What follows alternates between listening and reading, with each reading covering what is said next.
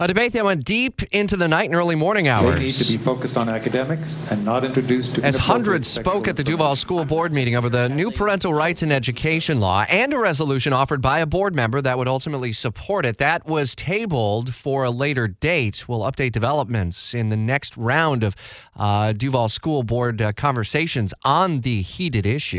A rally is planned tonight outside of the Duval County Courthouse in support of abortion rights following the leaked draft opinion from the Supreme Court, which suggests the court may be ready to overturn Roe v. Wade.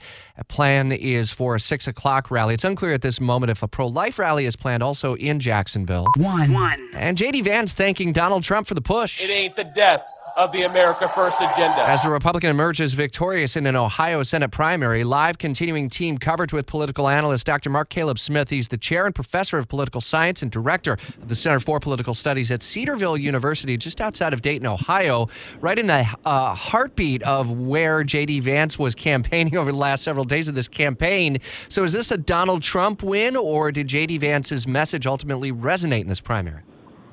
Yeah, I think it's mostly a Donald Trump win. I mean, not to take away from what J.D. Vance did, but Trump's endorsement really took Vance from a mediocre candidate who wasn't polling well, having a hard time getting traction, uh, to becoming the front runner and ultimately winning last night pretty handily.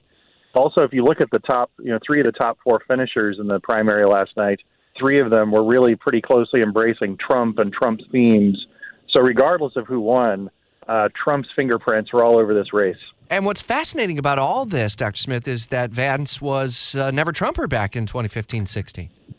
It, yeah, it really is. And, you know, President Trump tends to be uh, uh, fairly vindictive toward those folks. And so you know that he had to think of Vance as a quality candidate, but also Vance had uh, access to some Silicon Valley cash through Peter Thiel. Um, and so that kind of bankroll, I think, convinced Trump that Vance is a credible candidate. And in the end, clearly, he chose well. Were there other impacts in Ohio that the former president was involved in as you look and survey kind of the turnout story Yeah. from the primary?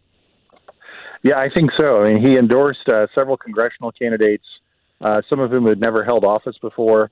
They were victorious yesterday as well.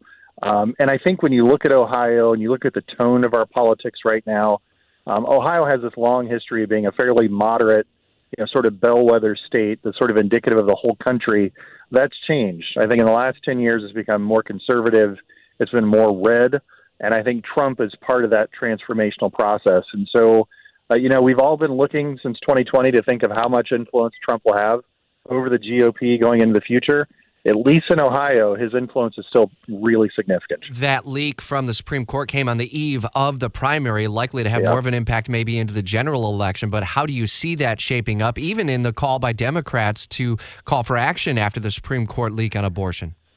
Yeah, I think it's going to head in a lot of different directions. Um, right now, the push is going to be at the federal level uh, to work legislation through, especially the United States Senate, uh, to turn Roe v. Wade basically into federal law. Of course, that would mean getting rid of the filibuster in the Senate. It would mean persuading uh, some Democrats and a few Republicans who aren't all that interested in doing that. So that's going to be one push. The other one is going to be toward changing state laws, of course. You know, I heard you talking about your three big things there. There are going to be protests, there are going to be rallies, there will be lots of arguments about what kind of policies we should be putting forward. And so, for the first time in my lifetime, uh, a gubernatorial candidate uh, or a, a state senator or state representative can credibly say, here's what I think about abortion. It's going to become law, and it's going to matter in the long run. Does that benefit one party in terms of the turnout game ah, as we Yeah, go into the yeah. August primaries and then into the November? That's it's a great question. And so, who does it benefit the most? You know, the fact that this is going to happen.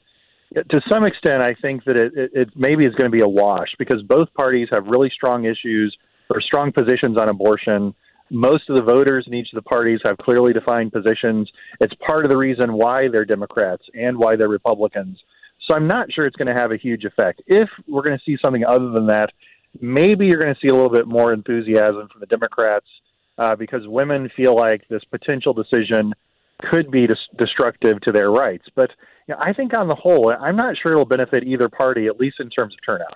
Dr. Mark Caleb Smith, Chair, Professor of Political Science, Director of the Center for Political Studies at Cedarville University in Ohio. Do appreciate the insight. Always value uh, when you're with us here.